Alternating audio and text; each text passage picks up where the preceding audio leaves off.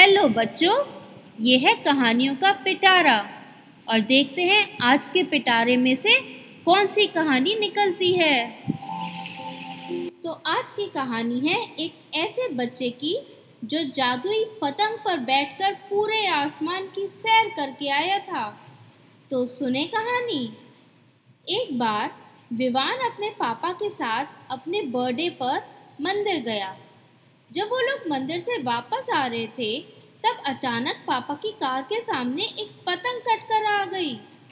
पापा को कार रोकनी पड़ी, क्योंकि पतंग उनकी स्क्रीन पर सामने आकर अटक गई। विवान पतंग देखकर बहुत खुश हुआ। पापा ने पतंग स्क्रीन से हटाकर विवान को दे दी। उन्होंने कहा, लो विवान, भगवान ने तुम्हारे लिए पतंग गिफ्ट में भेजी है। ये कहकर वो मुस्कुरा दिए। पर विवान ने तो ये बात सच मान ली। वो भगवान जी से अपना गिफ्ट पाकर बहुत खुश हुआ। जब वो लोग घर पहुँच गए तो विवान ने एक्साइटेड होकर पतंग अपनी मम्मी को दिखाई। देखो मम्मी, देखो, ये पतंग भगवान जी ने मुझे बर्थडे गिफ्ट में दी है। ये सुनकर मम्मी भी मुस्कुराने लगी, पर उन्होंने कुछ कहा नहीं। तभी उन्होंने देखा कि पतंग पर कुछ लिखा हुआ है। उन्होंने कहा देखो विवान, इस पर तो कुछ लिखा हुआ है। विवान और मम्मी दोनों पढ़ने लगे, पर इतना छोटा छोटा लिखा हुआ था कि उन लोगों को पढ़ने में बहुत परेशानी हो रही थी। पापा ने सजेस्ट किया कि क्यों ना तुम लोग मैग्नीफाइंग ग्लासेस लेकर पढ़ो। ये सुन विवान फ़ौरन भागकर मैग्नीफाइंग ग्लासेस ले आया। बच्चों मैग्नीफाइंग ग्लासेस ऐसे ग्लासेस होते हैं जिससे छोटी चीज़ बड़ी दिखाई देती है। मैग्नीफाइंग ग्लासेस के हेल्प से वो लिखा हुआ बड़ा दिखने लगा तो वो लोग आराम से पढ़ पाए।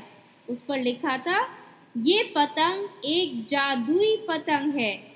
इस पर बैठ आसमान में उड़ा जा सकता है।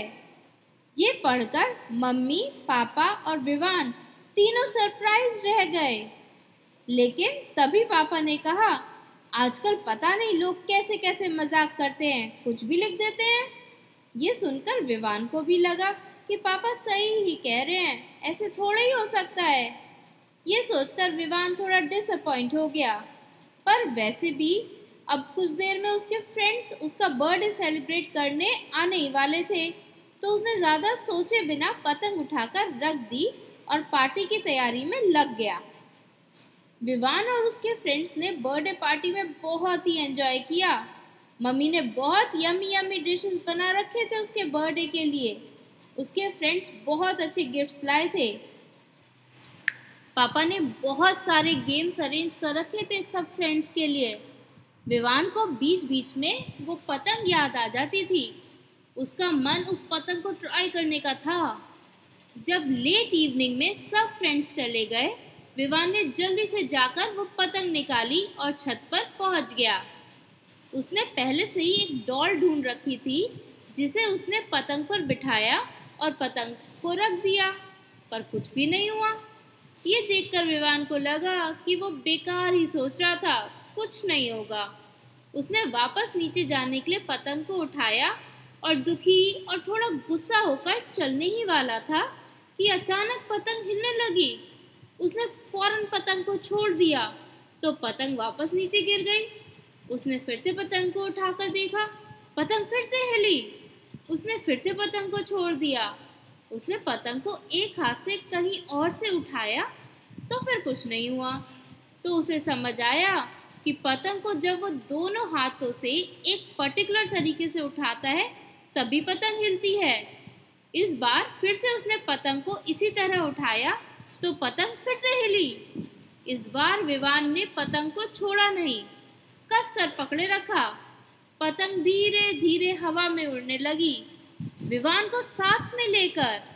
विवान जिधर चाहता उधर पतंग को मोड़ देता। उसे शुरू में थोड़ा डर लगा, पर फिर वो मज़े से पतंग उड़ाकर इधर से उधर एंजॉय करने लगा। वो पूरे आसमान में चिड़िया की तरह उड़ रहा था। पेड़ों के ऊपर, बिल्डिंग्स के ऊपर, गोल गोल। काफ़ी देर बहुत एंजॉय करने के बाद उसने सोचा कि अब नीचे चलता हूँ घर पर। थक गया। उसने पतंग नीचे की तरफ़ मोड़ दी। लेकिन ये क्या? तभी बारिश होने लगी। विवान को लगा, अब क्या होगा? पतंग बारिश में खराब हो जाएगी, मैं गिर ना जाऊँ। लेकिन वो पतंग तो अपनी रफ्तार से उड़ती रही। बारिश का उस पर कुछ असर ही नहीं हुआ। विवान अपनी छत पर उतरा और पतंग लेकर नीचे की तरफ़ दौड़ा। लेकिन तभी पतंग फिर से हिली और उसके हाथों से छूटकर आसमान में दूर चली गई। विवान पतंग को देखता रहा। शायद सही में पतंग भगवान जी का गिफ्ट था जो उसे एक बार आसमान की सैर करने के लिए मिला था।